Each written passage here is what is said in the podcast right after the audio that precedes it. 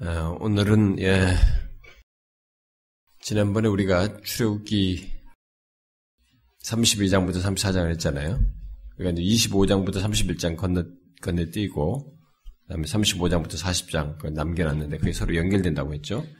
그 중에서 일부를 어, 하도록 하겠습니다. 그 중에서 자 먼저 그 25장 먼저 25장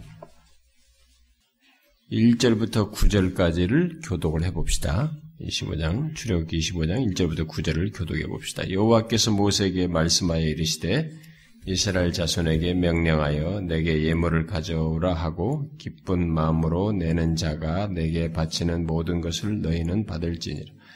너희가 그들에게서 받을 예물은 이러하니 금과 은과 놋과 청색, 자색, 홍색 실과 가는 배 실과 염소털 붉은 물들인 숫 양의 가죽과 해달의 가죽과 조각목과 등류와 관유에 드는 향료와 분양할 향을 만들 향품과 호마노와 호마노며 에봇과 흉패에 물릴 보석이니라. 내가 그들 중에 거할 성소를 그들이 나를 위하여 짓되 물은 내가 네게 보이는 모양대로 장막을 짓고 기구들도 그 모양을 따라 지을지니라. 자, 요게 요 내용과 아, 이제 좀 상하는 내용이 뒤에 31장에 아, 35장에 아, 나옵니다. 35장. 자, 35장 어, 우리 4절부터 이 35절까지 그냥 쭉 읽어봅시다. 이게 어, 뒤에 29절까지인데 이제 30절부터 35절을 읽고 또 여기에 상응하는 것을 앞부분에 또 읽을 거예요. 그러니까 미리 여기서는 그냥 4절부터 이 35절까지 한 절씩 교독해 보도록 합시다. 모세가 이스라엘 자손의 온 회중에게 말하여 이르되 여호와께서 명령하신 일이 이러하니라 이르시기를 너희 소유 중에서 너희는 여호와께 드릴 것을 택하되 마음에 원하는 자는 누구든지 그것을 가져다가 여호와께 드릴지니 곧 금과 은과 놋과 청색, 자색, 홍색 실과 가는 배 실과 염소털과 붉은 물들인 숫 양의 가죽과 해달의 가죽과 조각목 등류와 및 관유에 드는 향품과 분양할 향을 만드는 향품과 호만오며 에봇과 흉패에 물릴 보석이니라. 너희 중 마음이 지혜로운 자는 와서 여호와께서 명령하신 것을 다 만들지니 그 성막과 천막과 그 덮개와 그 갈고리와 그 덜판과 그 띠와 그 기둥과 그 받침 증거계와 그 채와 속죄소와 그 가르는 휘장과 상과 그 채와 그 모든 기구와 진설병과 불을 켜는 등잔대와 그, 기구, 그 기구와 그 등잔과 등류와 분양단과 그 채와 분양을 향부와 성막문의 휘장 번제단과 그 돛 그물과 그 채와 그 모든 기구와 물두망과 그 받침과 뜰과 포장과 그 기둥과 그 받침과 뜰문의 휘장과 장막 말뚝과 뜰의 말뚝과 그 줄과 성소에 섬기기 위하여 정교하게 만든 옷, 그 제사 직분을 행할 때 입는 제사장 아론의 거룩한 옷과 그 아들들의 옷이 이스라엘 자손의 온 회중이 모세 앞에서 물러갔더니 마음이 감동된 모든 자와 자원하는 모든 자가 와서 해막을 지키기 위하여 그 속에서 쓸 모든 것을 위하여 거룩한 곳을 위하여 예물을 가져다가 여호와께 드렸으니 곧 마음에 원하는 남녀와 남녀가 와서 팔찌와 귀고리와 가락지와 목걸이와 여러 가지 금품을 가져다가 사람마다 여호와께 금 예물을 드렸으며 무로 청색, 자색, 홍색 실과 가는 배 실과 염소털과 붉은 물들인 순양의 가죽과 해달의 가죽이 있는 자도 가져왔으며 은과 노수로 예물을 삼은 모든 자가 가져다가 여호와께 드렸으며 섬기는 일에 소용되는 조각목이 있는 모든 자는 가져왔으며 마음에 슬기로운 모든 여인은 손수 실을 빼고 그 뺀 청색, 자색, 홍색 실과 가는 배실을 가져왔으며 마음에 감동받아 슬기로운 모든 여인은 염소털로 실을 뽑았으며 모든 족장은 호마노와 맷 에봇과 흉패와 물릴 보석에 가져왔으며 등불과 음, 관유와 분양할 향에 소용되는 기름과 향품을 가져왔으니 마음에 자원하는 남녀는 누구든지 여호와께서 모세의 손을 빌어 명령하신 모든 것을 만들기 위하여 물품을 드렸으니 이것이 이스라엘 자손이 여호와께 자원하여 드린 예물이니라. 모세가 이스라엘 자손에 이르되 볼저다 여호와께서 유다 지파 후레 손자요 우리의 아들인 부살레를 지명하여 부르시고 하나님의 영을 그에게 충만하게 하여 지혜와 총명과 지식으로 여러 가지 일을 하게 하시되 금과 은과 노수로 제작하는 기술을 고안하게 하시며 보석을 깎아 물리며 나무를 새기는 여러 가지 정교한 일을 하게 하시고 또 그와 단 지파 아이 사막의 아들 오홀리압의 감, 오홀리압을 감동시키사 가르치게 하시며 괴로운 마음을 그들에게 충만하게 하사 일을 하게 하시며 조각하는 일과 생화하는 일과 정색, 자색, 홍색실과 가는 배, 실로 수놓는 일자는 일과 그의, 그의 여러 가지 일을 하게 하시고 정교한 일을 고안하게 하셨느니라. 자, 그뭐 36장 1절도 사실 앞에와 연결됩니다. 부사를과 올리압과 및 마음의 지혜로운 사람 곧 여호와께서 지혜와 총명을 부으사 성수에 쓸 모든 일을 할 줄 알게 하신 자들은 모두 여호와께 명령하신 대로 할 것이니라. 근데 이 오홀리압에 대한 내용이 앞에 하나 더 나오죠. 어, 뒤에 앞에 31장에 나옵니다. 그, 맞아. 그걸 해죠. 31장 1절부터 11절, 음, 어, 1절부터 11절 같이 교독해 봅시다.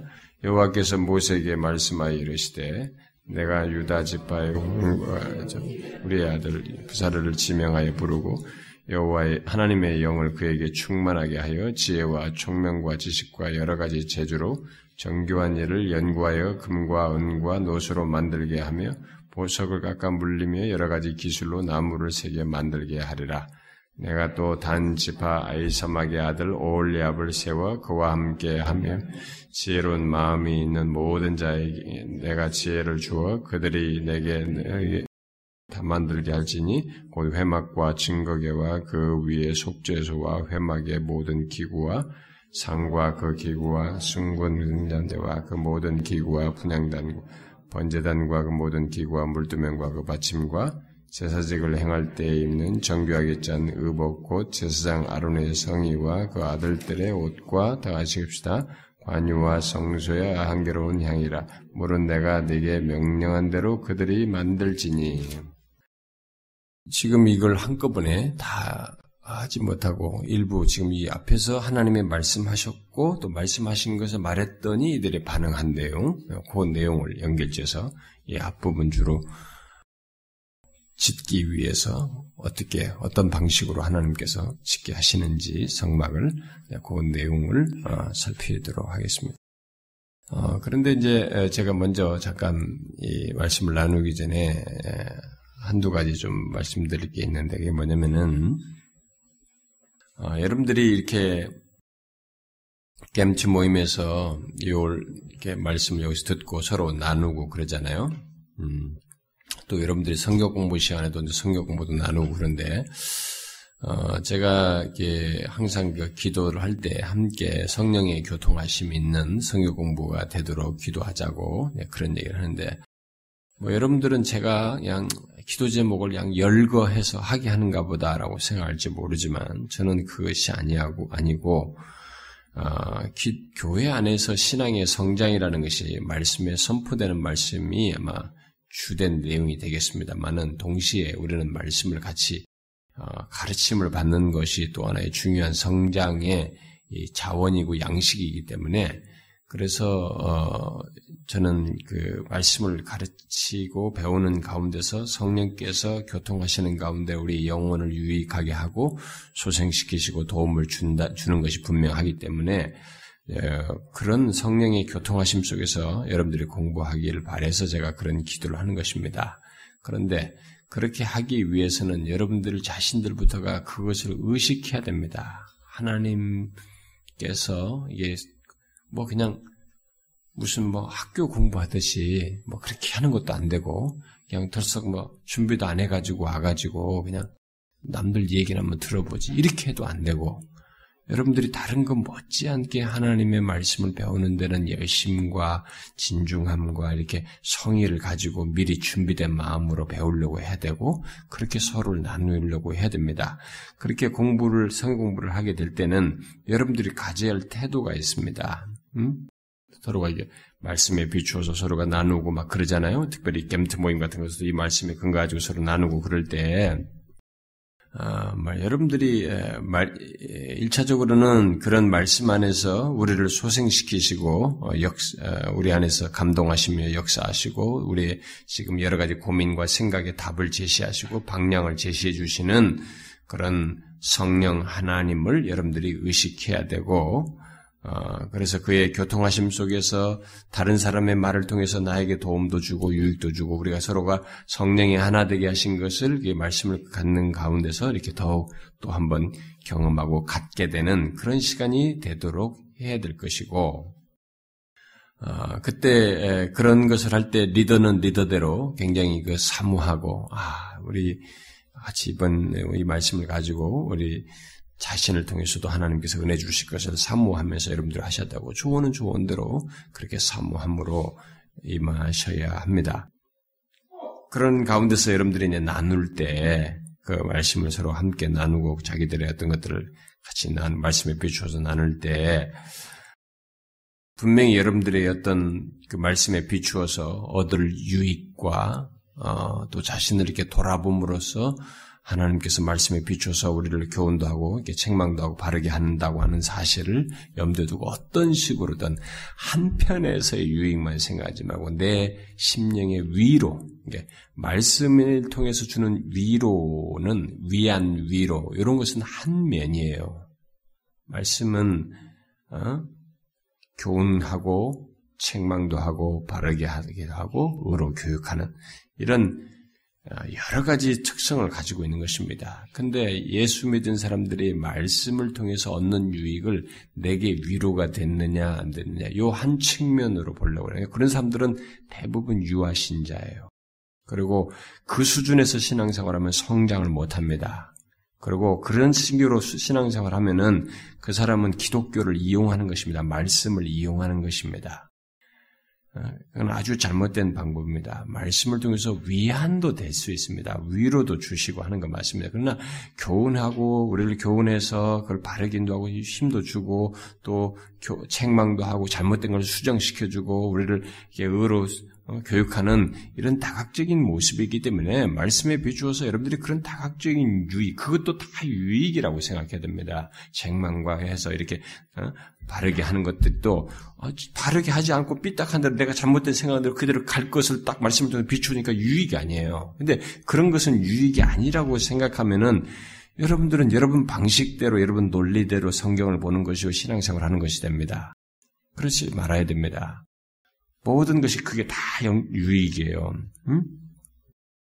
아, 그래서 그 성령은 그렇게 하십니다. 성령은 그런 식으로 말씀, 교훈하고 책망하고 바르게 하고 로 교육하는 이 특성을 말씀을 통해서 다 그런 그렇게 특성을 나타내시는 분이 성령이에요. 음? 그게 성령입니다. 그러면 말씀을 가지고 같이 공부를 하는데 그렇게 하시는, 그렇게 하는 것이 아닌 다른 특성이 나타나면 뭐겠어요? 주로. 여러분, 사단이에요, 사단. 항상 여러분들이 아셔야 됩니다. 우리가 크리스천 공동체가 나 혼자뿐만 아니라 여러 사람이 함께 뭔가 나누려고 하는데 개인의 신자의 삶에도 사단의 모든 주 타겟은 일단 진짜 크리스천이에요. 가짜들은 건드리, 뭐, 그냥 대충해. 자기 수하에 있기 때문에. 근데 제가 옛날에 에베소서 6장 하면서 얘기했지만 진짜 크리스찬들은 사단의 모든 자기의 사역과 활동의 주 타깃이에요. 자기가 해야 할 일이 그것밖에 없는 거예요. 음? 자기 속성 자체가. 그래 타깃이란 말이에요. 그러면 하나님을 진실하게 믿고 하나님의 말씀을 근거해서 우리가 바르게 믿으려고 하고 하려고 할 때 우리가 항상 염두에 둘 것은 성령의 역사를 기대하는 것도 우리에게 있어야 되지만 반대로 사단의 역사도 있다는 것을 아식하, 의식하고 분별하는 것도 동시에 있어야 되는 것입니다. 어? 성령의 역사만 기대하고 있으면 안 돼. 그래서 에베소서 6장에서 바울이 그래서 그 세 가지 측면을 얘기한 것이죠. 제가 에베소 강의하면서 얘기했지 않습니까? 하나님께서 우리를 위해서 행하신 것을 얘기하고, 그 다음에 우리가 그 말씀에 대해서 반응하는 것을 얘기했습니다. 그래서 이 앞부분은 3장까지는 하나님께서 우리를 위해서 행하신 것을 쭉 얘기했는데 너무 은혜롭단 말이에요. 근데 거기에 따라서 그러므로 하면서 우리가 이제 하나님을 향해서 그 말, 그렇게 하신 하나님께 반응하는 것을 얘기했단 말이에요. 근데 그렇게만 있으면 서로가 잘 되잖아요.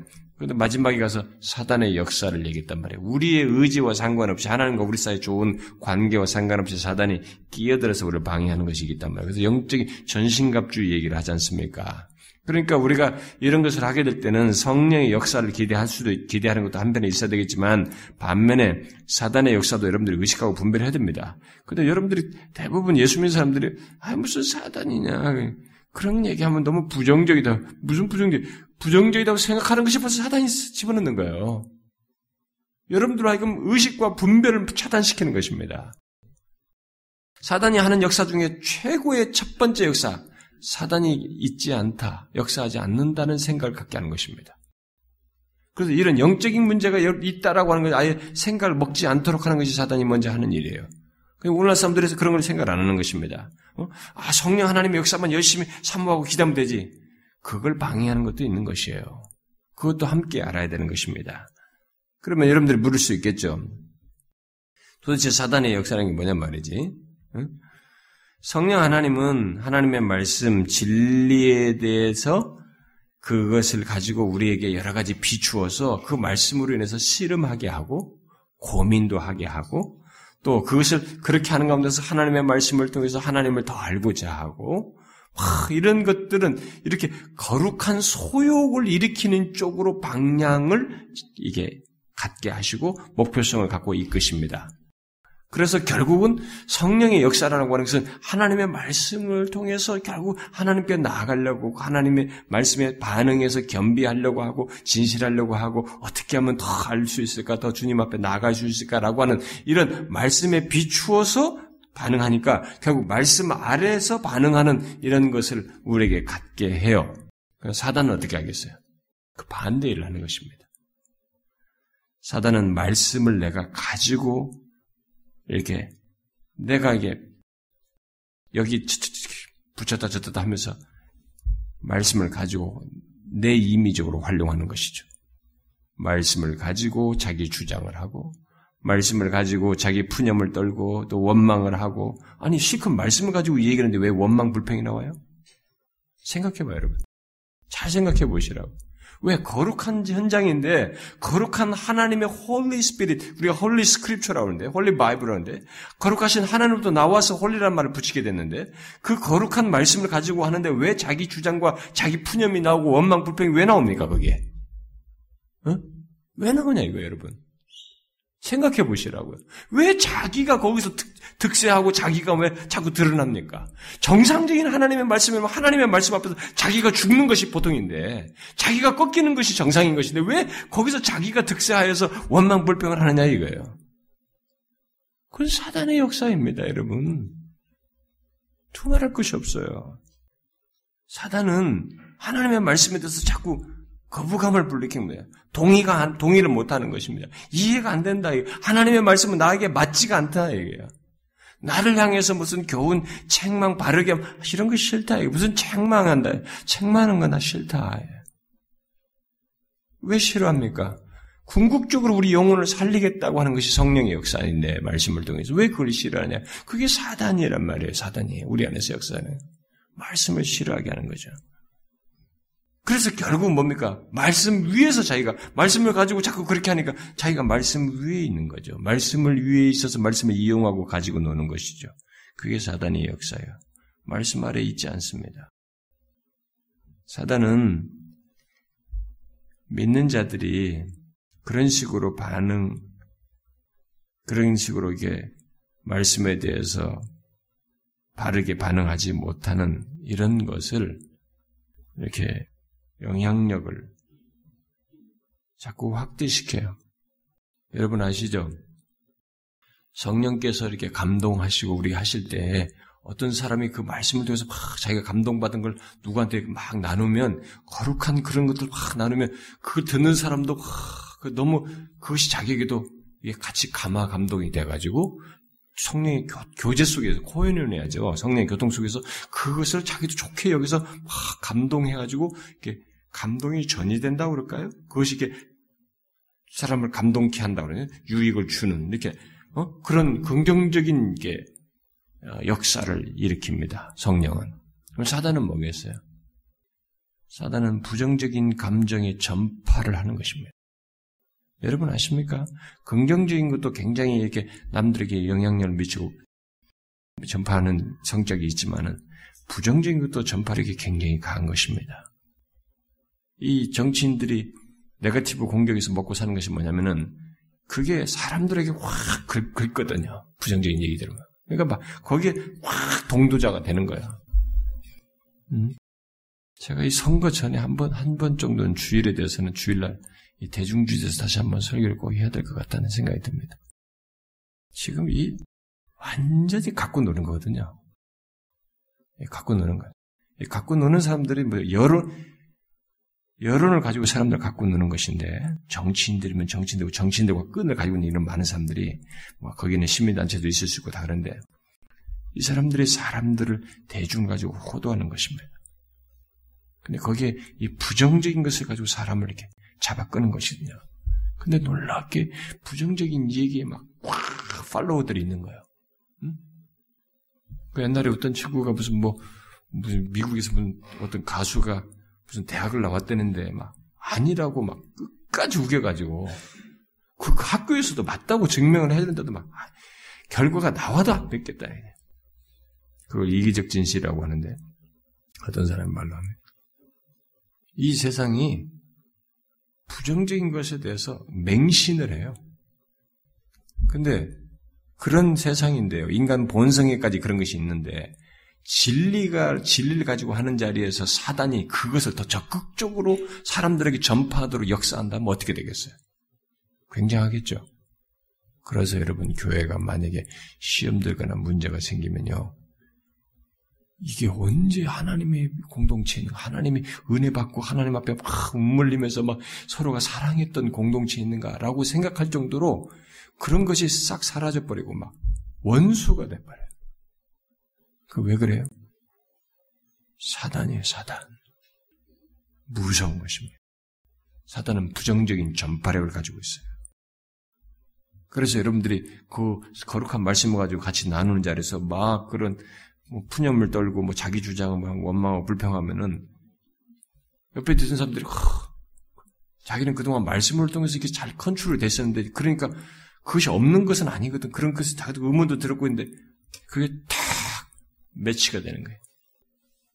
잎사귀에 물방울이 딱 때리면 두 개 물방울 있으면 물방울이 딱 붙죠. 딱 붙는 것처럼 붙어버려요. 같이 막 같이 같이 동조가 된다고. 금방 동조자가 일어납니다. 아셔야 됩니다. 그때 그 순간은 동조하는 사람이나 말하는 사람이나 성령의 귀를 기울인 것이 아니고 사단의 역사에 자기 자신이 귀를 기울이고 있는 것입니다. 사단을 따르고 있는 것입니다. 사단은 다른 데서 안 놀아요. 우리들 속에서 놉니다. 예수 믿는 우리들, 하나님의 말씀을 가지고 듣고 은혜를 받으려고는 그 자리에서 놀지, 그 자리에서 자기 주된 사역을 하지, 다른 데서 주된 사역하는 거 아니에요. 그걸 분별을 하셔야 됩니다. 그래서 교회 안에서는 나중에 보면은 부정적인 사람들끼리 딱 뭉쳐요. 왜? 연대를 시키는 겁니다, 사단이. 잘 보세요. 그래서 영적으로 이렇게 불만 있는 사람들이 나중에 자기들끼리 연대합니다. 문제가 터지면. 그래가지고 자기들끼리 계속 연대해가지고, 아, 그래, 나도 그 옛날에 좀 그게 불만 있었는데 말이지. 막 그렇다고 어쩌다고 막 이런다고. 여러분 아셔야 됩니다. 정말로 정신 차리셔야 됩니다. 하나님의 말씀은 우리를 부서뜨립니다. 대체적으로. 교훈하고 책망하고 바르게 해서 진리 앞으로 나오도록 합니다. 그래서 하나님이 그 거룩한 소욕으로 나가요. 내가 이런 것이 있지만 그런 거 아니지. 그래도 하나님은 이 말씀하실 때 이런 뜻이 아니겠는가? 주님은 우리를 이렇게 부르시지 우리를 파괴하려는 것이 아니지 않는가? 라고 하면서 말씀으로 나가는 것이 성령님께서 역사하시는 방능이지. 아 그래 그래 그렇지. 나 우리 근데 말씀이 뭐 그렇다니 우리가 어떻지? 그러면서 부정적으로 말을 이렇게 같이 나아가지 않습니다. 여러분들이 말씀을 공부할 때, 나눌 때, 항상 성령 하나님을 의식해야 됩니다. 그분 앞에 여러분과 제가 겸비해야 됩니다. 그분의 역사를 기대해야 됩니다. 그래서 하나님 앞에 하나, 말을 하더라도 하나님 앞에서 말을 해야 됩니다. 응? 그렇게 해야 되는 것입니다. 가끔 어떤 사람들은 그래요. 아, 가끔 너무 분위기가 무거운 것 같아가지고 좀 웃기는 얘기 좀 하겠습니다. 이렇게 합니다. 근데 여러분, 하나님의 말씀은 무겁지도 않습니다, 사실은. 오히려 우리 영혼을 진지하게 다루고 깊이 하나님 앞에서 이렇게 소생시키기 때문에 궁극적으로는 기쁘게 합니다. 그런데 무겁다고 느껴질 수 있어요. 왜? 자신의 온전치 못한 상태 때문에 그리고 죄 때문에 네? 이런 것들 때문에 무겁게 여겨질 수 있습니다. 그리고 하나님 말씀 자체가 가볍게 다룰 수 있는 것이 아니기 때문에 우리가 농담 따먹기 하듯이 침묵의 스타일로 할 수 있는 것이 아니기 때문에 여러분 혹시 이전에 어떤 교회에서 신앙생활 해본 적이 있죠? 우리나라 한국 교회 이 구역 모임 이런 거 먹고 즐기자입니다. 대부분 침묵이에요. 빨리 예배 드리고 빨리 해치우는 거지. 그 다음부터 다른 이게 더 가십이 더 많습니다. 근데 가십하지 않고 하나님의 말씀에 비추어서 하려면 근데 거기서 자기 자신이 가만히 편한 대로 살면 좋겠는데 말씀 비추어서 자기 자신의 문제와 죄악된 것을 노출하면서 기도하려고 하니까 상대적으로 이전 경험에 비추고 무겁게 여겨질 수 있습니다. 그러나 만일 그런 경험 속에서 진리에 비추어서 자신의 영혼이 소생되고 감동하시고 나를 온전하게 영원한 하나님의 나라로 하나님 나라의 백성에 합당한 자로 삼으시는 그런 과정 속에서 이런 말씀을 나를 점점 성화시키는 이 역사를 하나님께서 하시고 있다고 생각하면 어떻게 되겠어요? 이건 귀하고도 천금 주고도 못 얻을 일을 하고 있는 것입니다. 그렇게 생각하셔야 됩니다. 그래서 여러분들이 공부를 할 때, 말씀 공부할 때, 항상 성령 하나님의 감동을 기대하고 의식하십시오. 그러면서 동시에 사단도 우리 안에서 역사할 수 있다는 것을 꼭 아시고 분별하셔야 됩니다. 그리고 그에게 이용당하지 마시라고요. 사단에게 이용당하지 마십시오. 분별해서. 여러분들이 나누면서 또 한 가지 생길 수 있는 것이 있을 수 있을 거예요. 이것마저 더 덧붙이고 싶은데 오늘 제가 내용이 길지 않기 때문에 이걸 얘기하는 겁니다. 오늘 말하고자 하는 내용 그렇게 길지 않기 때문에. 여러분들이 나누다 보면 말씀을 통해서 나누다 보면 성경 공부 시간이든 겜트 시간도 마찬가지입니다. 나누다 보면 이 말씀이 자기에게 하나도 이렇게 친밀하게 다가오지도 않고 유익도 되는 것 같지도 않고 유익하지도 않은 것 같고 뭐 별로 위, 로나 도움도 되지 않는 것 같은 것을 느끼는 경우가 있어요. 그럴 때 보통 우리는 그런 자리가 힘들고 또 거기서 우리는 어려운 말을 하고 불만을 토해낼 수도 있습니다. 근데 여러분이 한 가지 체크를 하셔야 됩니다. 하나님의 말씀을 여러분들의 감정의 기준에 의해서 보고 판단하고 말하는가 아니면 감정을 그 말씀 아래 놓고 지금 말을 하는가라고 생각해 보셔야 됩니다. 하나님의 말씀을 두고 얘기할 때는 우리의 감정을 그 말씀 위에 놓고 여러분들의 감정의 혼란스러움과 지금 뭔가 안 풀리고 힘든 것, 이런 것들을 가지고, 말씀을 가지고 이렇게 툭툭툭툭 치듯이 말이죠. 이렇게, 이 말씀에서는 뭐 도움이 안 되고 나는 뭐 어떻고 어떻고, 이렇게 하는 이런 실수를 범하면 안 됩니다. 여러분들이 감정이 아무리 안 좋고, 현실이 안 좋고, 막막하고, 답답하고, 하는 일이 안다고 세상인과 현실이 불만스럽고 자식과 남편과 아내도 직장도 모든 것이 자기 마음대로 안 돼서 불만스럽고 뭐가 짜증난다 할지라도 정신을 차리셔야 됩니다. 하나님의 말씀 앞에서는 그렇게 감정이 복잡하고 힘든 여러분 자신이 그 아래에 서야지 감정이 여러분들 힘들다고 그래서 하나님의 말씀 위에 서서 말씀을 가지고 이렇게 노닥거리듯 톡탁거리듯이 도마 위에 놓고 이렇게 칼질하듯이 뭐 어쩌네 저쩌네 이렇게 하면서 말을 하려고 하는 아, 그렇게 한 태도를 취하는 것을 같이 말해야 됩니다. 대체적으로 여러분들이 현실이 불만족스럽고 뭐가 만족이 되지 않고 막 그러면 하나님도 별로 의미가 없어 보일 수 있습니다. 그러나 그것은 그렇게 보는 것은 여러분들이 불신앙적이어서 그렇습니다. 우리 현실이 안 풀리고 안 돼도 음? 하나님을 여러분들의 현실의 해결 차원에서만 하나님을 바라보게 되면 여러분들은 기독교의 변두리에서 빙빙 돌고 있는 것입니다.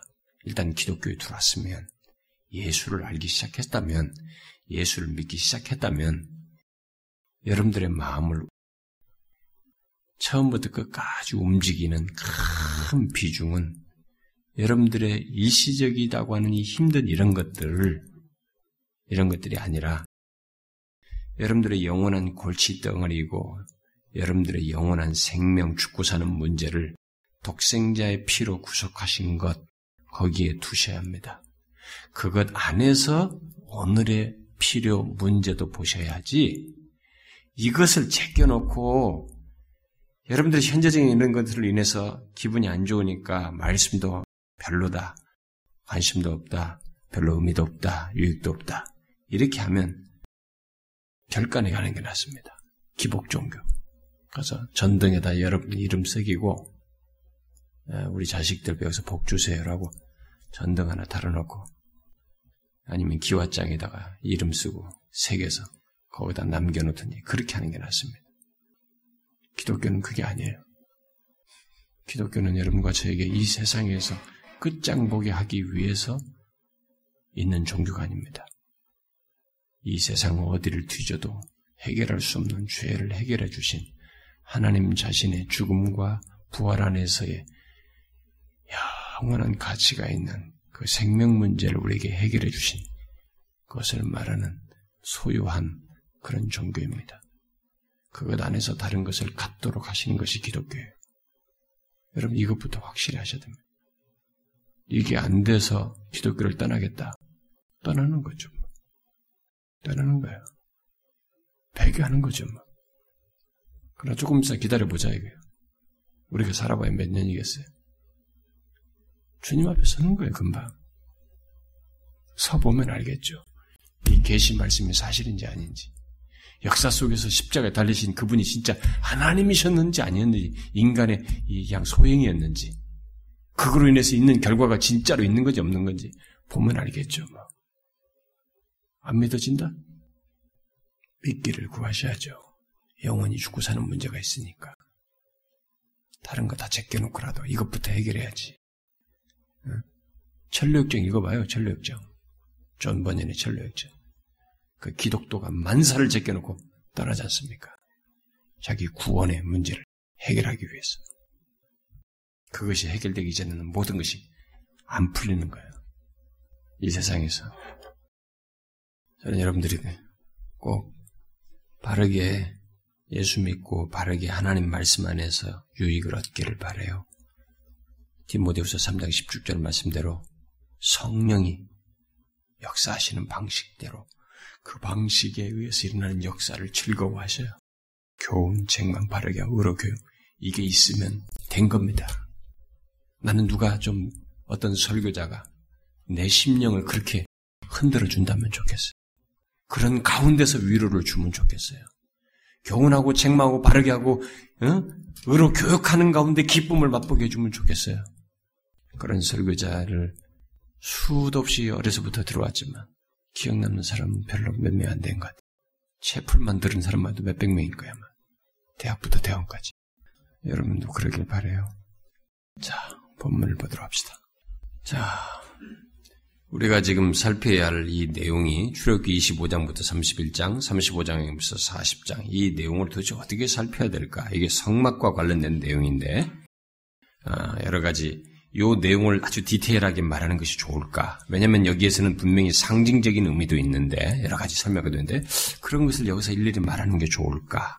여러 가지 고민이 많이 됩니다만은 뭐 한 번 하는 거니까 한번 그렇게 좀 해보면 어떨까라고 생각할 수도 있 는데 어차피 이 제가 이 시간에 계속해서 살피고 있는 그 흐름에서 놓고 보자면 여기서 나오는 이 모든 것은 성막이라든가 이런 것은 궁극적으로 그리스도 안에서 갖는 의미가 있어요. 다 이런 게.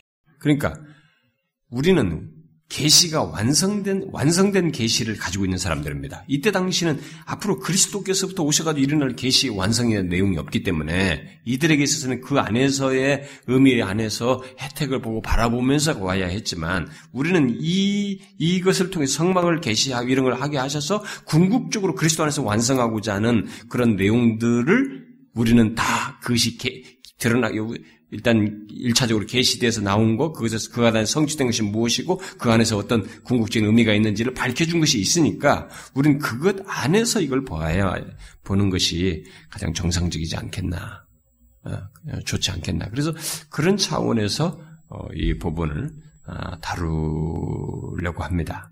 음? 그래서 여기 지금 우리가 이제 오늘은 이제 성막에 대한 구체적인 내용이 안 나오는데 성막을 하기 위해서 하나님께서 처음에 어떤 과정을 통해서 하시는지를 얘기하기 때문에 오늘은 그 얘기하고 다음에는 성소와 지성, 지성소와 성소에 대한 문제를 아마 이제 살피도록 할 건데 자 오늘은 이제 그, 그걸 얘기하는데 전체적인 내용은 일단은 지금 25장부터 31장, 어, 35장, 40장은 다 이 성막과 관련된 얘기란 말이에요. 성막 관련된 뭐 증거교회 이런 것도 어, 사실은 다 예, 같은 맥락에서 보면 됩니다. 어, 근데 여기 어, 성막은 1차적으로 이제 여러분 뭡니까? 성막을 왜 짓습니까? 성막이. 이게 일단 하나님이 지금 그 어, 신의 산에서 강림하셨단 말이에요. 근데 이제 이스라엘 백성들은 여기서 떠나야 된단 말이에요. 근데 그 강림하신 하나님께서 이스라엘 백성들 가운데 어떤 식으로 그들 가운데 계시는 계셔야 되겠는가라는 거죠. 그렇게 이스라엘 백성들 가운데 계신 하나님의 처소로서의 성막, 거하신다. 그 백성들 거 처소로서의 성막을 뜻한 것이죠. 그래서 여기서 지금 이 성막은 1차적으로 하나님의 처소를 의미한다고 할 수 있습니다. 음? 자, 그것을 이제 하나님께서 여기서 이제 계시해 주는데 이 장황한 내용들이 다 그걸 계시해 주는 건데 이렇게 그런 하나님의 이 성막을 처소로서의 성막을 계시해 주셨다는 것은 이게 도대체 왜 이런 계시를 했을까? 우리는 질문을 할 수 있습니다. 이런 게. 우리는 그냥, 어, 지난번에 얘기한 것처럼 이스라엘 백성들 가운데 거하셔서, 어? 하나님께서 그 이전에는 이렇게 이스라엘 백성들 신의 산이라도 하나님께서 강림하시는 걸 이렇게 드러내지 않으셨잖아요, 그 전에. 근데 이스라엘 백성들을 언약을 맺기 위해서 그쪽으로 모아놓고 신의 산에 자신이 그 강림하셔서 그 상 정상에서 이렇게 하시, 강림하신 것을 보이시고 모세하고 이 얘기하셨지. 그러니까 그 이전엔 그런 것을 보이지 않았잖아요. 응? 그러니까 어떻게 보면 우리는 그냥 하나님께서 이스라엘 백성들 가운데 강림하셔서 이렇게 같이 함께 계시는 것을 보여주시려고 하는 것이다. 라고 생각할 수도 있습니다. 그러나 여러분 알다시피 그 이전에도 구름 기둥과 불 기둥이 있었잖아. 예? 뭐 그런 식으로 하나님께서 뭐 그들 가운데 임재 계시는 걸 보일 수도 있는데 뭐 굳이 또 다시 성막이냐? 어? 왜 이걸 이런 것을 하나님께서 이렇게 디테일하게, 장황하게 이런 것을 일일이 하셨을까? 이것은 성경의 전체 역사를 놓고 보면 이런 성막이라고 하는 이런 것을 통해서 하나님의 처소의 개념으로서의 성막을 이렇게 짓도록 하셨다는 것은 그동안 하나님께서 인간이 타락한 이후로부터 이 하나님의 처소로서의 이 처소로서 거하시는 이 장소 개념이 있죠? 거하시는 이런 것이 상실된 것을 회복한다는 의미가 있어요. 어, 먼저 우리 이것을, 이것을 좀 이해를 하셔야 됩니다. 한때 인간이 타락하기 전에 온 땅이 하나님의 처소였어요. 타락하기 전에는 온 땅이 하나님의 처소였습니다. 그래서 건의를, 건의신다고 하는 그런 것처럼 이렇게 마치 그런 표현을 쓰시죠. 하나님의 처소였던 그런데 그것이 상실되는 거죠. 아, 타락으로 말미암아 그 상실되는 것입니다. 그래서 하나님께서 그 한때 온 땅이 하나님의 처소였던 것을 다시 회복하기 위한 예표로서 이 성막을 주시는 것이죠. 하나님의 처소. 과신. 그것을 앞으로 회복할 거예요. 이제 앞으로 온 땅에 원래 하나님이 처소였는데 그것이 상실됐어요. 다시 하나님의 온 땅을 처소로 만들기를 원하셔요. 근데 그것을 왜 회복하시겠다고 하는 예표 개념이 바로 성막이에요. 하나님의 처소 개념으로서. 그걸 여기서 이제 보여주는 것이죠. 그것은 이제 그리스도 안에서 장차 이루어지겠죠. 온 땅이 다시 하나님의 처소가 될 것을 나타내시겠죠. 네, 그리스도 안에서 궁극적으로 드러나겠죠.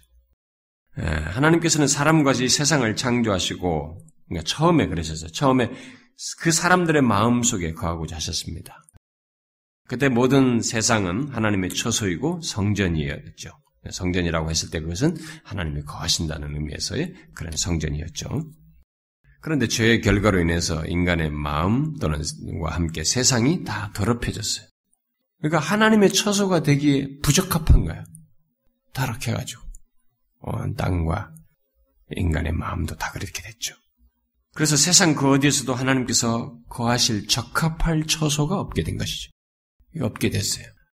그래서 하나님께서 그 가운데서 세상을 다시 처소로 만들기 위해서 일을 행하시죠. 그런데 1차적으로는 예수 그리스도 안에서 거하심으로써 자신의 처소로 두시고 네, 그런 말이 좀 오해가 소지가 있지만 예수 그리스도 안에서 하나님의 거하심을 이제 선명하게 드러내시기 원하시죠. 그래서 예수 그리스도 안에서 더럽혀진 인간을 속죄함으로써 그래서 속죄받은 신자들의 마음을 성전으로 만드심으로써 거하시는 이 일을 행하시죠. 그래서 우리가 고린도서서 인간의 우리를 하나님이 거하시는 성전이다. 예수 그리스도 안에서. 네, 그런 말이 이어져서 나오는 겁니다. 그러니까 여기서 이제 그런 처소의 개념이 여기서 성막으로 이렇게 나와서 그것이 예수 그리스도 안에서 이루고 성령 강림과 함께 그것이 그렇게 이루어져서 궁극적으로 처음에 하나님께서 온 땅을 처소로 삼으셨던 것과 같은 것을 회복하실 계획을 실행하시는 거예요. 요게 여기 성막이 처음 이것을 여기서 만들어서 갖게 하는 이 장면은 바로 그것의 예표가 되는 것이라고 볼 수 있죠. 성경의 전체적인 이런 구속사적인 맥락, 이런 차원에서 이것을 좀 이해하는 것이 가장 적합하기 때문에 제가 이런 설명을 하는 것입니다. 여기는 무엇, 이것은 무엇을 의미하고 저것은 무엇을 의미하고 무엇을 상징하고 그렇게 디테일하게 얘기할 수도 있습니다. 그러면 성막을 그려놓고 막 그걸 가지고 상세하게 상징적인 의미들을 해석해 나가면서 말하는 경우가 참 많이 있어요. 근데 그것도 나름 또 유익할 수도 있을 것 같아요. 그러나 이 큰 그림을 먼저 아는 것이는 좋다고 봅니다. 그래서 모든 생명과 온 세상을 완전히 하나님의 성전으로 만드시는 일을 하기를 원하시는데 그것은 죄가 완전히 제거됨으로써 처리됨으로써 특히 예수 그리스도께서 다시 오심으로써만 가능한 것이요. 다시 오셔서 어? 모든 피조물이 죄와 그 죄의 영향력으로부터 성결케 될 때만이 그게 가능한 것이죠. 예, 그러니까 그것을 그리스도 안에서 속죄하시고 궁극적으로 다시 오심으로써 완성하실 거예요. 그런데 그 완성하기 위한 하나의 그 전환적인 출발이 그게 뭐겠어요? 바로 그리스도께서 오시고 성령이 강림하신 것이에요. 아, 여러분들은 제가 이런 설명이 다소 어렵다라고 할지 모르지만 이것을 여러분들이 그렇게 잘 이해하셔야 됩니다. 일단. 자, 모든 피조물이 다시 하나님의 성전이 되기, 되는 그런 전환이 어디서 일어나느냐? 그리스도께서 다시 오심으로써요. 피조물을 다시 하나님의 성전이 되게 하시는 일을 그리스도께서 이 땅에 오셔서 죄를 처리하심으로써. 왜냐하면 죄가 처리되지 않으면 하나님의 처소가 될 수가 없어요. 음? 그래서 그리스도께서 오셔서 죄를 처리하시고 성령이 강림하심으로써 이것이 일차적으로 이루어져요. 이 땅에서 이 땅의 피조물들 가운데 하나님의 피조물들을 하나님의 성전이 되게 하시는 것이 일차적으로 그렇게 이루어집니다. 그래서 그런 일이 이루어질 것을 그것은 이제 예수 그리스도 안에서 또 성령 강림 안에서 이루어질 이 일인데 바로 그 일을 미래 시제를 놓고 미래 시제를 놓고 하나님께서 이스라엘 백성들에게 이제 예표로 드러내신 거예요. 이 성막이 지금. 하나님께서는 이스라엘 백성들에게 그리스도 메시아의 오심과 뒤에서 있게 될 어, 성령 강림할 성령님을 통해서 있게 될 것에 대한 예표로서 이 성막을 어, 주심으로써 이들에게 이제 그것을 드러내시 나타내시죠. 하나님께서는 그리스도를 통해서 어, 이루어질 것에 대한 일종의 청사진을 모세에게 보여주고 그걸 여기서 짓게 한 겁니다. 그러니까 여기서 하나님께서 이 모세에게 지금 보여줘서 짓게 한 성, 성막은 다 그리스도 안에서 이루어질 것에 대한 청사진이에요. 그 마치 이 무슨 비디오로 하나 보여준 거죠. 그림 이렇게 보여준 것처럼 보여준 거죠. 음? 이 청사진을 통해서 하나님께서는 이스라엘에게 그분의 하나님의 은혜로운 임재를 아, 나타내시고자 하신 거죠. 그것이 이제 바로 성막이에요. 음? 우리가 이제 성막, 거룩할 성자를 이렇게 구별된 성, 이런 성자를 써서, 성자를 써서 그래, 그렇게 됐는데, 어, 하나님께서 특별하게 장막을 짓, 짓도록 한 것이죠. 큰 장막이죠, 사실은. 근데 이 성막은 이스라엘 백성들이 광야를 여행하는 동안 사용되게 될 것입니다. 하나님은 시내산이라는 이 고전된 장소에서 이제 이동하는 이, 이 성막에 거하시면서 일종의 하나의 본보기로서 어, 이제 이들에게 견본으로 이렇게 그들에게 사용하셔서 보여주시죠. 깨닫게 하십니다. 그런데 이 성막이 바로 하나님께서 그리스도를 통해서 온 세상에 거하실 방식이 어떠한가를 보여주는 아주 중요한 그런 의미를 갖는 것입니다. 이 성막은 앞으로 제가 다음 시간에 덧붙이겠습니다만은 하나님께서 그리스도를 통해서 온 세상에 거하실 방식이 어떠한가라는 것을 보여주고 예시하는 거죠. 하나님은 이 더러운 세상에 그냥, 그냥 창조주이시니까 이 모든 것의 주권자이시니까 그 그냥 뭐 그분의 원래 이런 것을 자신이 다 만드셨으니까 거기에 자기 처소를 두지 않습니다. 이 성막을 통해서 보여주는 거죠. 자신이 어떻게 이 세상 가운데, 어떤 방식으로 세상 가운데 거하시는지 철저하게 거룩하셔요. 죄를 완전히 제거하시는 가운데 자신의 처수로 삼으신다는 것을 보여줘요. 그래서 이 성막에 나중에 봅니다만 굉장히 조심해요. 이 세상에, 여러분, 우리가 지금 하나님에서 배우잖아요. 그 형용할 수 없는 그, 그분 자신의 이, 이 존재 자신을 이런 식으로 자신의 처소로 삼으시는 이런 행동 자체가 우리에게는 이게 상상이 안 가거든요.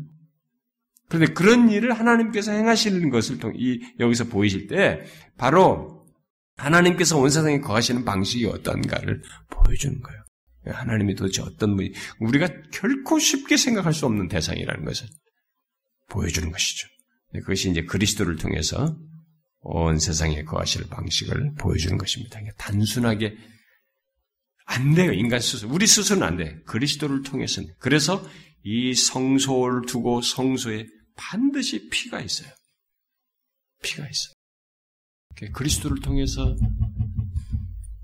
온 세상에 거하실 그러니까 죄를 처리함으로써 이 세상 가운데 거하시는 방식을 보여주는 것이죠. 따라서 이 상막은 그리스도의 모형이면서 그리스도의 모형이면서 동시에 장차 완전히 성결케 될 온 세상의 모형이에요.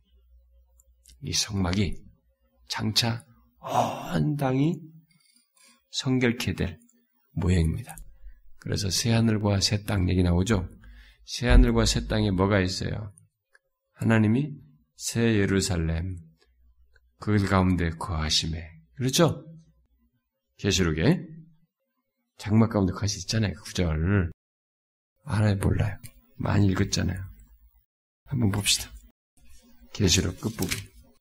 21장에 새하늘과 새 땅 얘기가 나오면서 자, 제가 한번 읽어볼게요. 21장. 새하늘과 새 땅, 내가 새하늘과 새 땅을 보니 처음 하늘과 처음 땅이 없어졌고 바다도 다시 있지 않더라. 또 내가 보면 거룩한 성 새 예루살렘이 하나님께로부터 하늘에서 내려오니 그 준비한 것이 신부가 남편을 엿한 장 같더라. 내가 들으니 보좌에 큰 음성이 나서 이르되 보라 하나님의 장막이 사람들과 함께 있음에 음? 하나님이 그들과 함께 계시리니 그들은 하나님의 백성이 되고 하나님은 친히 그들과 함께 계셔서 그렇죠? 이게 완전한 상태로 여기는 예표예요. 지금 이것은 예표. 근데 그리스도 안에서 그렇게 완전히 죄가 다 제거된 그 사람들로 구성된 가운데 하나님께서 이렇게 거하시는 장막으로 내려오시는 이 장면이 완전한 조건으로 완성되는 거죠. 그 상태가 결국 결국은 펼쳐서 보면은 온 땅이 회복된 거예요. 처음처럼. 처음에 그런 똑같은 환경 조건이라는 게 아니라 처음에 하나님께서 자신의 처소로 삼으셨던 것 같이 온 땅이 하나님의 처소로 바뀌게 되는 어디에 자신의 처소를 두어도 문제가 되지 않는 완전히 정결케 된 성결케 된 온 세상이 성결케 된 그, 그게 이제 새 하늘과 새 땅이죠. 그래서 이게 지금 그 모형이에요. 온 세상의 모형이지. 성결케 될 온 세상의 모형이라고. 그러므로 성막은 하나님께서 상세히 알게 하신 바대로 어, 계시한 그대로 조금도 차질 없이 그대로 알려준 대로 지어져야만 했습니다. 너무너무 중요한 모형이에요. 그래서 하나님이 일일이 몇 큐빗 일종의 센티메타를 우리는 말하면 이 길이 폭 이런 까지 정확히 다 가르쳐 줬어요. 그래서 이 건축에 대해서 성막을 짓는 문제에서 우리가 뭐 이렇게까지 하시나? 아니 그 거룩하시고 그 스스로 자존하시는 이 하나님이 사람 앞에 막 모세를 놓고 막 이런 걸 디테일하게 이렇게 말씀하시는가? 우리로서는 막 이게 너무 황송하게 이럴 때 없고 참 너무 웃겨 보여. 어떻게 보면 어떻게 이럴 수가 있나? 어? 하나님이 이렇게까지 무슨 뭐 해보시면 뭐 이러면 이 보석을 다 얘기하고 말이지 어떻게 시를 짜고 막 이렇게 해서 해라고 아 이런 것까지 말씀하시나? 이게 이런 중요한 의미가 있어요. 아주 중요한 것입니다. 가르쳐 준 거예요. 그래서 모세가 금송아지 사건 전에 40일, 사건 이후에 40일 동안에 하나님 앞에서 이것들, 이런 것들을 다 명확히 했을 것이라고 보여주는 거죠. 응? 성막에 대해서.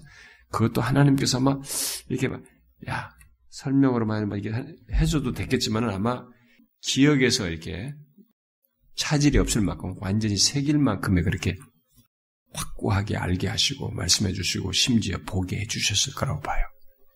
응? 보게 해 주셨을 거라고 봐요. 그것을. 계시에서. 그런 것 없이는 이렇게 지금 여기 상황한 내용을 장황하게 다 그대로 쓸 수가 없고 그런 레위기까지 여기 25장부터 31장, 35장, 40장 레위기까지 이런 내용을 그렇게 계시된 내용을 다 말하기 어렵죠. 어쨌든 모세는 하나님의 모든 지시를 받고 난 뒤에 하나님의 명령대로 이스라엘 백성들을 불러 모았습니다. 그게 약간 제가 35장 뒷부분으로 와한 거예요. 앞부분은 이제 그 말씀 듣고 이렇게 이렇게 해라. 어? 25장에서 앞에 그들을 불러가지고 이렇게 이렇게 해서 지어라. 그래서 모든 청사지는 하나님이 주셨어요. 근데 그것을 짓는 일은 이제 하나님이 자신이 말씀으로 쫙 할 수 있잖아요. 빛이 있으라. 빛이 있는데 뭐 이런 거 하나 못하겠어요? 응? 근데 뭐래요? 하나님 어떻게 이걸 시켜요? 모든 백성이 참여하게 하십니다. 이건 아주 중요한 겁니다. 하나님은 우리와 교통을 원하십니다. 우리의 진심 속에서 하나님과 교감을 갖기를 원하셔요.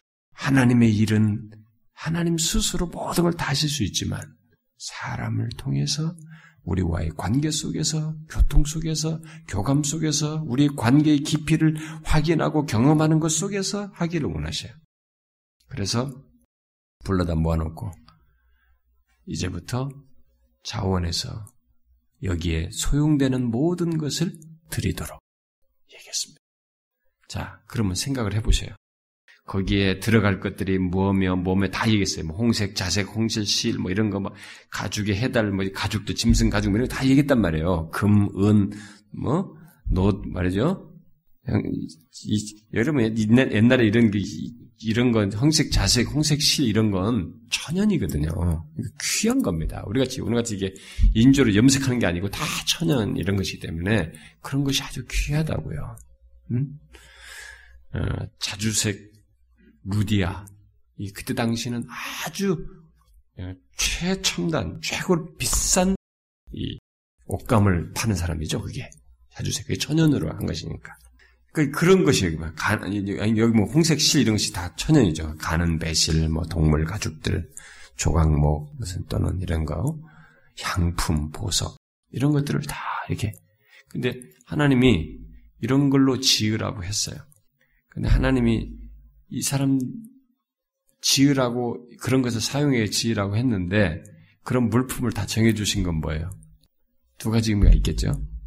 하나님이 쓸 것들을 이미 이들에게 주었고 주었으니까 가지고 있는 것을 아니까 그걸로 쓰라고 한 것이고 그러니까 품목들은 이미 준 것이에요. 주셨어요.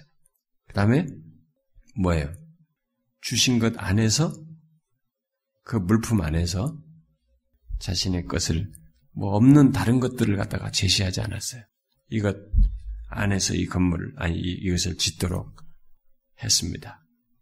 이제 주신 것을 자원에서 드리는 것 안에서 이것을 하게 하셨어요. 응? 그러면은 하나님이 뭐 다른 거 다른 제품 뭐 다른 것도 해야 되잖아요. 좀 특별한 거 어디 가서 막 산에서 캐 가지고 와서 그러죠. 특별한 거 없는 거 막 찾아가지고 야 이건 하나님이 귀한 것을 지으라고 하는가 보다. 우리 가서 막 산에서 캐자 그래가지고 그런 거 새로운 걸 만들어서 할 수도 있잖아요. 근데 있는 것 가지고 해서 뭐예요? 있는 것 가지고 하라는데 그 말은 뭐예요? 자신이 준 걸로 하라는 것이죠. 근데 잘 보시면 자신이 주신 것을 어떻게 뺏어서 해요? 여기 이제 29절에 보니까 35절 29절에 보니까 여호와께 자원하여 드린 예물이다 그랬어요. 자원하여 드리는 겁니다. 영어로 free will offering 그랬어요. 자원하여 드리는 예물이에요. 그렇게 사겠어요. 자, 이게 하나님께서 하시는 일이에요. 그래서 하나님은 자신의 이런 일을 하시는 데 있어서 이 귀한 일이거든요. 지금 두 오고 오는 예수 그리스도 안에서 예표된 것이 예수 그리스도 성취될 것이고 새 하늘과 새 땅의 그 모든 것을 예표해요. 뭐온 땅에 그 있게 될 그때 예표해요. 그 엄청나게 중요한 이 일에 백성들을 참여하게 했어요. 근데 절대로 강압적으로 하지 않았어요. 이런 면에서 교회는 헌금을 강요할 필요가 없어요. 그렇게 하라고 네가 말해라 라고 하는 하나님의 말씀을 전달하면 되는 거죠. 그들의 자원하도록 호소하고 자원하도록 권면하고 가르치면 되는 것입니다. 강압적으로 헌금을 강요할 필요가 없어요. 왜? 이 일은 자원하는 자들에 의해서 하게 될 것이거든요. 하나님은 그걸 하게 하십니다. 잘 보시면 놀라울 정도로 여기에 참여해요, 사람들이. 와, 놀랍습니다. 우리는 여기서 내용이 아주 아주 놀랍습니다. 사람들이 막 자원해서 가져오죠? 계속 그게 뭐예요? 여러분이 보면은 35장 20절 이하에서 보면 마음이 감동된 모든 자, 자원하는 모든 자, 또 22절에 마음에 원하는 자, 음? 예, 다 가져왔어요. 쭉 가져왔어요. 이 사람들 다 모든 걸 다 가져. 자기 있는 거 가져. 어떤 사람 금인 인 사람 가져왔고, 자기 해달 가지고 있는 사람은 가져왔고, 어, 다 있어요. 가보니까. 정색, 자속. 심지어 여기서 한 번 더 나간 사람이 있었어요. 그 사람들을 명기해놨죠. 25절에. 마음이 슬기로운 모든 여인이 그랬어요. 그리고 26절에 가서는 마음의 감동을 받아 슬기로운 모든 여인이 그랬어요. 어? 뭐예요? 이 사람들은 있는 것을 가져올 뿐만 아니라 있도록 자신들이 막 짰어요, 이것을. 어? 그 배실을 가져가지고 받아가지고 씨를 뽑았어요. 염소 털로 씨를 뽑았어요. 그러니까 뭐예요? 마음이 확 더 우러나온 것입니다. 자원하는 것이었죠. 그래서 29절에 마음에 자원하는 남녀는 누구나 여호와께서 모세의 손을 빌어 명령하신 모든 것을 만들기 위하여 물품을 드렸으니 그랬어요. 저는 아, 교회는 하나님의 나라는 이래야 된다고 믿습니다. 인색한 사람에 의해서 일하면 안 돼요. 자원하는 사람에 사는 것입니다. 제가 우리 교회에서 피아노며 뭐며 뭐든지 자원하는 사람을 항상 중시했잖아요. 지금까지. 개척에서부터. 누구든지 자원해서 기꺼이 자발적으로 하는 사람들. 억지로 제가 안 시키냐고. 어떤 사람이 옛날에서, 아, 우리 교회는 좀 뭔가 좀 시키면 좋겠다는 거야, 자기를. 아, 이게 가만히 있으니까 교회 잘 섬기다 왔는데 자기를 안 시키니까 너무 힘들다는 거야. 음, 저는 안 시켜요. 권면은 해보겠죠. 자원하도록. 여러분들이 자원해서 하셔야 저는 가능한 한 최대한 성경대로 좀 가보고 싶은 거예요. 워낙 이 세상이 기독교가 완전히 세상과 너무 똑같았는데 자원해서 하는 것이에요. 여기에 하나님 나라의 힘이 있어요. 거기서 하나님 나라의 생기가 거기 있는 것입니다. 이렇게 안 되면 삐걱거리고 잡음 나오고 자기 의가 드러나서 나중에 딱 한가닥 하거든요. 자기가 이렇게 한 사람들은 한가닥해. 안, 안 하죠. 자원해서 해야 돼요, 여러분. 여보세 얼마나 놀랍습니까? 제가 우리 참된 교회 추구하는 이런 일도, 음, 자원해서 하자고 막 자꾸 하는 것인데, 어, 떤 대구의 어떤 권사님이 전화가 오셨어요. 자기가 매달 얼마씩이라도 참된 교회 추구하는데 헌금하고 싶다고. 자기가 너무 이 말씀을 들어서 은혜를 받고, 자기가 너무 말씀을 들으면서 많이 운다고, 그러면서 자기가 좀 매달 얼마씩 헌금하고 싶다고. 아, 저는 너무 감사하더라고요. 이미 제가 지난번에 어떤 분도 헌금도 하시고 그러셨지만, 저는 그걸 믿습니다. 그냥 이 나라에서 우리가 참된 교 이루든 뭘 이루든 교회에서 뭘 하든 간에 우리가 뭐 헌상하자 어쩌자 여러분 안 하는 사람은 안 하거든요. 그건 안 하는 거네요. 그거 어쩔 수 없어요. 이것은 차지하는 자가 따로 있는 것입니다. 이 자원하는 자들이 결국 이 영광스럽고 복된 그 역사에 한 위치를 차지하게 되는 것입니다. 그래서 성경은 명기한 겁니다. 마음에 감동받아 슬기로운 모든 여인. 여기에 그 대상이 있는 거예요. 이 구절 안에. 요 사람들이 차지한 겁니다, 이것을. 아무나 차지하는 게 아닙니다. 여러분, 하나님 나라나 하나님의 그 영광스러운 사에게는 아무나 하는 게 아니에요. 여러분, 생각만 갖고 되는 것 같아요? 참만의 말씀이에요. 아무나 하는 거 아닙니다. 뭐라 이러라 저러라 뭐 견해를 많이 말할 수 있지만 그러면서 자기는 쓱 빠질 빠질 수 있겠는데 일단 그 사람은 거기에 해당이 안 되는 것이죠. 그걸 아셔야 됩니다. 이 백성들이 막 기꺼이 다 자원해서 부족함이 없어요. 부족함이 없니다. 거기다가 이제 오늘 아까 읽었던 내용이죠. 응? 여기 뭐 30절부터 35절까지 어, 그리고 아까 31장 1절부터 11절에서 읽었던 그 내용 하나님이 미리 31장에서 말한 것을 여기서 얘기한 거죠. 하나님께서 하나님으로부터 특별한 예술적 재능을 받은 부살렐과 오홀리압에게 특별한 직무를 담당하시죠. 그런데 잘 보시면 하나님이 이런 것을 자원하도록 했을 때 제가 뭐라고 그랬어요? 여기 이 사람들이 가지고 있는 것을 내도록 품목들을 얘기했다고 그랬죠. 그 말은 뭐예요? 하나님이 주셨다는 것이죠. 근데 여기 일하는 이 사람 두 사람들도 보자고요. 이 부사렐과 올리압이 이 사람들이 어때요? 앞에서도 31장에서도 말했지만 그들에게 이런 재능을 야, 니들이 스스로 그런 재능을 만들어서 하라고 그랬어요? 스스로 이들이 재능을 만들었어요? 가졌어요? 아니죠. 하나님이 주셨어요. 하나님의 영을 그에게 충만하게 하여 지혜와 총명과 지식으로 여러 가지를 하게 하셨다. 앞에 보면은 그렇게 여러 가지 재능을 다 주셨다고 그랬어요. 하나님이 이런 것을 다 주어서 했습니다. 여러분들이 이것을 아셔야 됩니다. 하나님께서 우리에게 뭘 하라고 하실 때는 뭔가 우리에게 주신 것이 있어서 하라고 하는 것입니다. 우리 모두는 하나님이 뭔가 주신 은사가 있습니다. 남이 가지고 있지 않은 것이 있어요. 저는 어떤 분들에게서 제가 가지고 있지 않은 것을 가지고 있는 것을 많이 봅니다. 응? 많이 봐요. 그거, 그거 쓰라고 준 거예요, 여러분. 쓰라고 준 거예요. 자기 자랑을 하고 준 게 아니라고. 주신 분을 위해서 쓰라는 것입니다. 그래서 이 백성들은 기꺼이 예물을 가지고 왔고, 이들 가운데 또 이 재능 있는 사람들은 하나님이 주신 그 은사를 따라서 막 그걸 열심히 만든 거죠.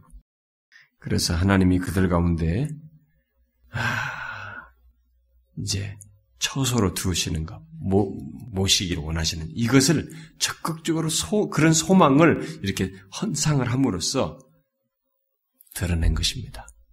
자신들이. 아, 그러면서 자신들이 그동안에 아, 지었던 죄 있잖아요. 음, 이전에 자신들이 그 금속아지 만들 때 그 범했던 죄 있죠.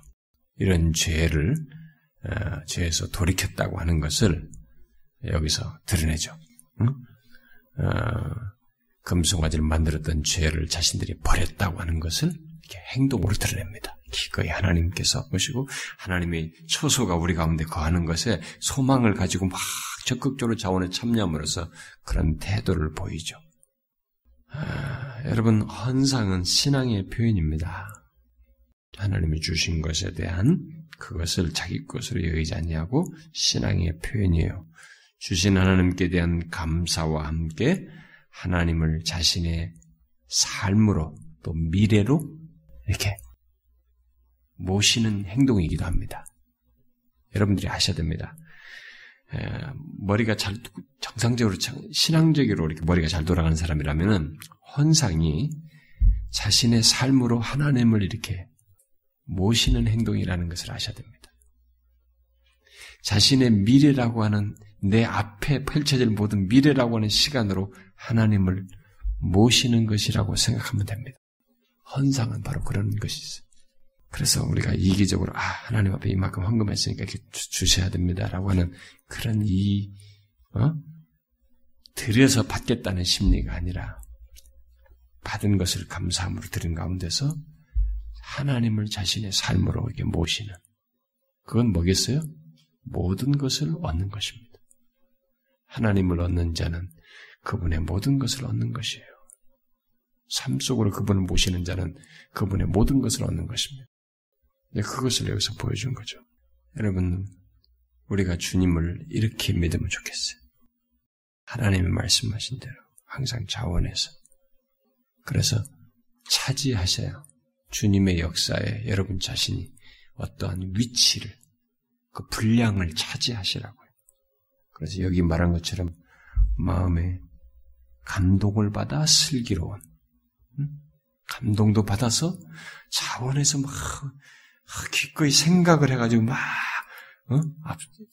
자기가 적극적으로 참여한 그런 사람으로 이렇게 하나님께서 인정하시는 그런 사람이 되면 좋겠어요. 아시겠죠, 여러분? 예. 주님을 이렇게 자원해서 기쁘게 믿으면 좋겠습니다.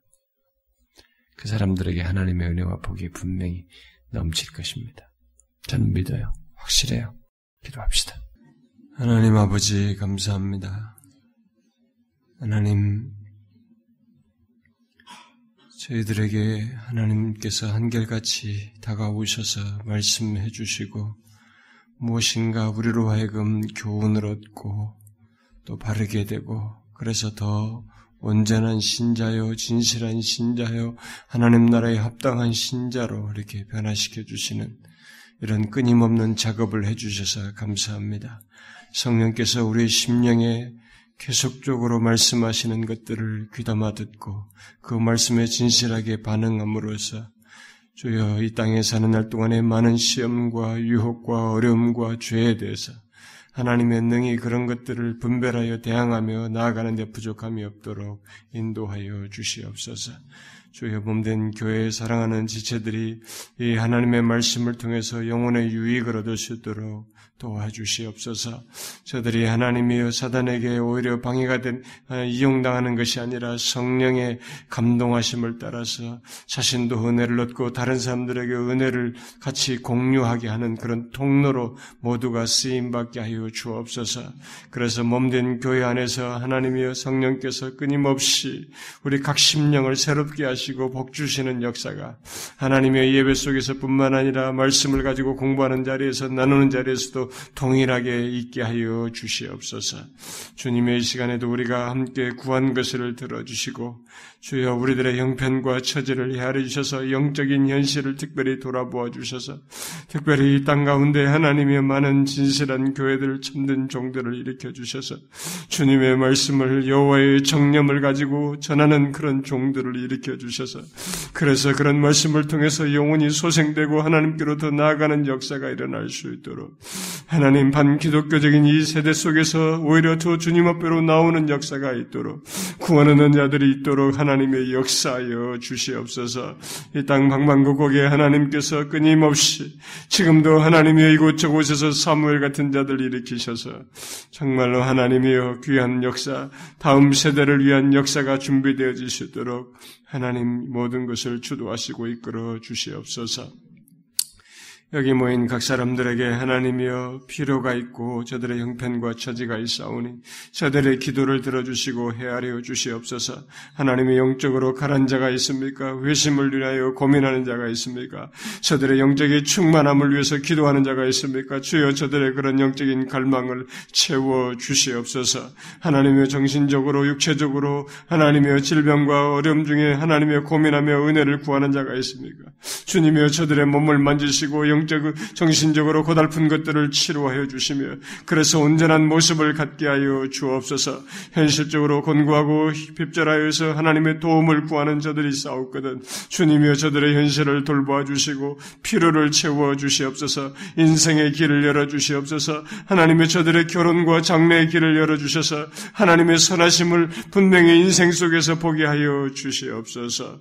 주님이여 우리 몸된 교회와 하나님의 모든 지체 교회 속한 모든 지체들 저들의 형편을 다 헤아리셔서 하나님이 이 땅을 사는 가운데 모자라지 않도록 주님 주시는 것으로 만족하며 사는 모두가 될 수 있도록 인도하여 주시고 주님 주신 것으로 자원하여서 하나님을 영화롭게 하고 섬기는 모두가 되게 하여 주옵소서.